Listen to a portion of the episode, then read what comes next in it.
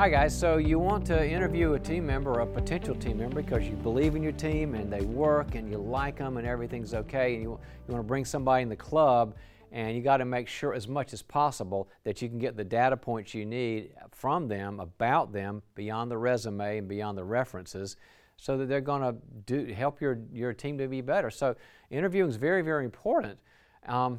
It's not everything, right? I mean, some people can fake the interview. You know, I have been faked by the best. But here's some questions that I think can get to the nature. They're a tad disruptive to get to the nature of how they'd function on a team. So I'm not going to talk on, and the interview question I'm going to give you here, they're not about the subject matter expert stuff, the SME stuff, because you're assuming they've got the competency. This is about how they would fit in with your little club here that you're going to go do great things. And I said disruptive because you just don't want the, well, do you like long walks and sunsets, and do you like having fun? I mean, who cares? I mean, they're just a waste of time. Let's talk about something that if you can get them to be truthful, you can get some information. And by the way, if somebody is like perfect in everything, I don't trust it. I got to have a little bit of struggle because I struggle. I've got angst, and I want to see some angst in them too. So having said that, here's just some questions I think are helpful. And I got, I don't know, 6 or 7 of them. First off, tell me your previous team experiences and what you took away from them. Now, everybody was either in sports or arts or student government or church or did something on a team, and what you took away, you know. And like, if they say, what do you mean by take away? Just say, well, what were your learnings? What were your teachings? What were the lessons you learned from that? You'll find out a lot, because some of them will go back to, you know, one of my best experiences when I was 12 and I was playing Little League, and I was with this awesome coach, and what I learned was that I'm important, but I'm not as important to the team, and stuff like that. I mean, good stuff like that. You get a picture of them. What has been your best role on a team?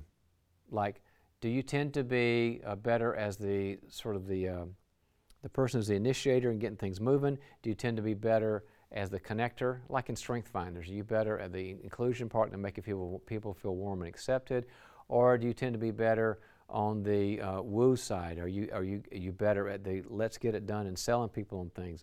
Are you better on execution? Hey, we got to be accountable because we don't want to just be a bunch of high vision flakes. We want to get things done. Are you better at the strategy part? Like, here's the big picture. So ask them that, and you'll find out. I mean, that information itself will help you go, well, is that a fit for me? If you know, if your team has like, you know, six people who are just good at execution, this person said, well, my thing is execution.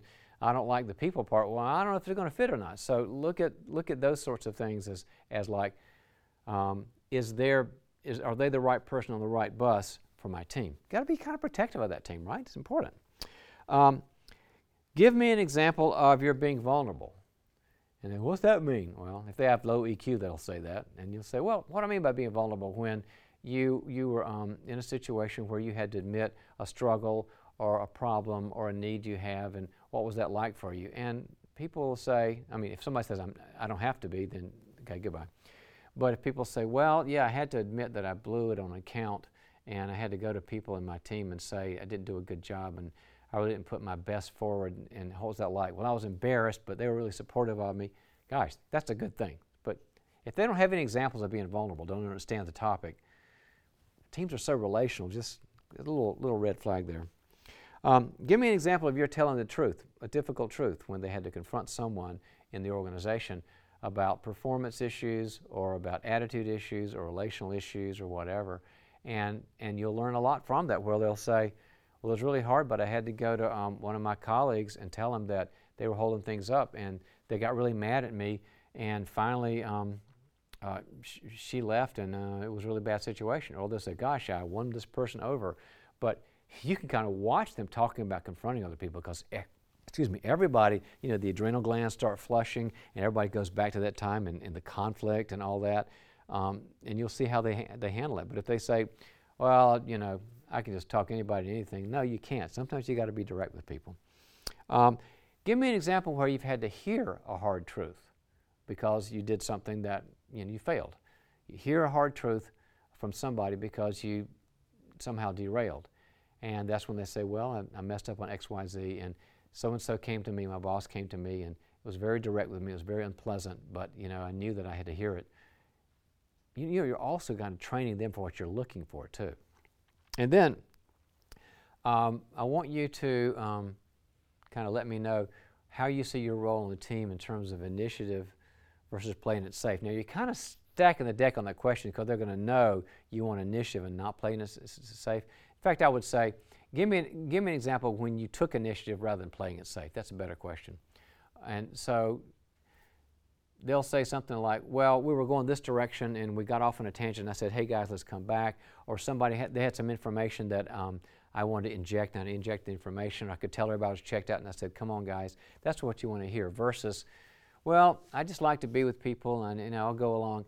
I mean, I would never not have someone on a team who's solely that, kind of like a go along to get along, but they got to have a lot of other rock star qualities, because what you want is a lot of people who are engaged and present and have ideas and kind of cross swords with each other. That's when the great team meetings are. So give me an example when you took an initiative instead of kind of playing it safe. You don't want a team member who's crickets, because when they're crickets, meaning silence, nothing happens. So those are the things that have been very helpful to me, and I hope they're helpful to you. So anyway, have a good class.